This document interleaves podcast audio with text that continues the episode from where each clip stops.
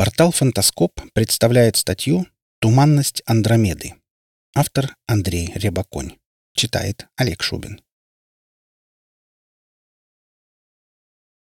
У многих людей сочетание двух слов «туманность» и «Андромеда» вызывает в памяти замечательный роман писателя и ученого Ивана Ефремова.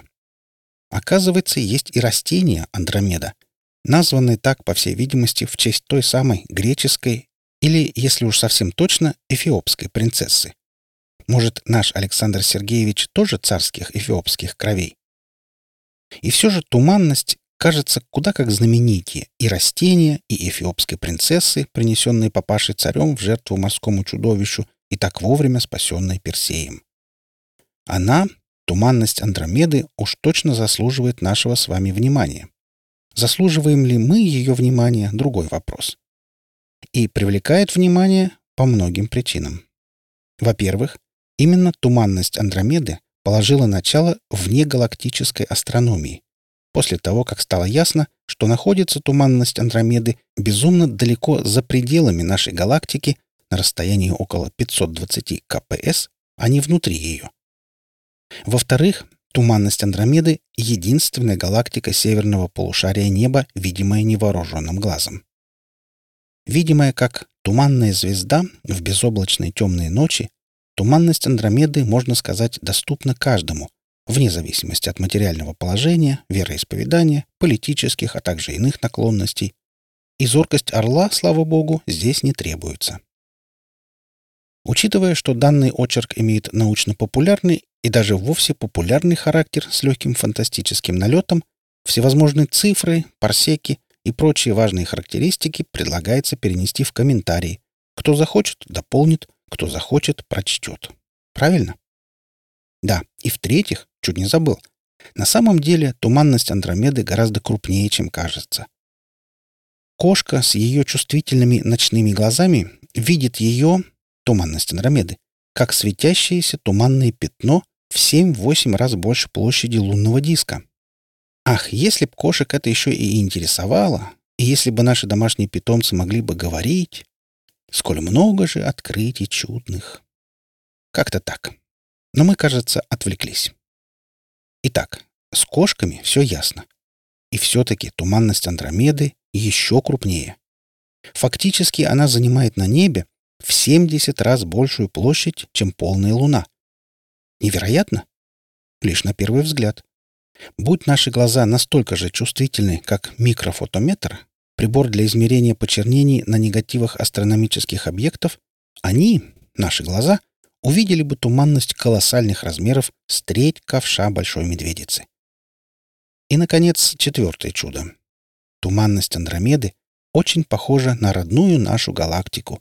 Обе являются спиральными звездными системами. Их плоская чечевиднообразная форма обманчива. Плоский диск образован основными звездами галактики, бросающимися в глаза. Остальные же звезды образуют некое подобие шарообразной вуали, накинутой небрежно кем-то на гигантскую чечевицу. Теперь чуть-чуть истории. Арабский астроном Аль-Суфи, почти современник Авиценны, живший в X веке, увидел как-то маленькое небесное облачко, легко различимое темной-темной ночью в созвездии легендарной Андромеды. В Европе же на облачко посмотрели всерьез лишь в XVII веке. Симон Мариус, коллега и современник Галилея, впервые направил свой телескоп на маленькое облачко в 1612 году и, как положено, прокомментировал свое наблюдение.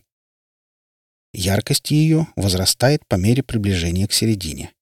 Она похожа на зажженную свечу, если на нее смотреть сквозь прозрачную роговую пластинку. Спустя какое-то время друг и ученик Ньютона, Эдмунд Галлей, попытался обобщить скудные на тот момент знания о туманностях, прибегнув к понятию эфира, столь волновавшему его великого учителя. Туманные пятнышки, по мнению Галлея, есть не что иное, как свет, приходящий из неизмеримого пространства, которое находится в странах эфира и наполнено средою разлитой и самосветящейся. Религиозный астроном Дерхем, и не он один, пошел еще дальше, страстно уверяя, что в этом месте небесная хрустальная твердь чуть потоньше и поэтому отсюда на грешную землю изливается неизреченный свет Царствия Небесного. О, как он ошибался! Не там, не там астроном искал Небесное Царство. Или как раз там. Лишь в 1924 году Эдвин Хаббл вплотную приблизился к истине. На фотоснимках, полученных в обсерватории Маунт Уилсон, впервые туманность Андромеды разделилась на отдельные звезды. Впервые глазам астронома показалась во всей красе величественная звездная страна, населенная миллиардами солнц. Возможно, с миллионами обитаемых планет. Но хоть пару сотен-то наберется обитаемых, как вы думаете? Короче говоря, впервые взору исследователя предстала соседняя галактика. Целый мир, необъятный и прекрасный. С тех пор человечество получило массу информации о многих иных галактиках. И все же туманность Андромеды известна получше других.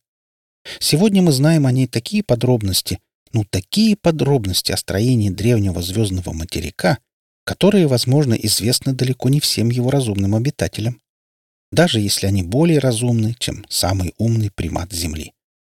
Конечно, если они существуют.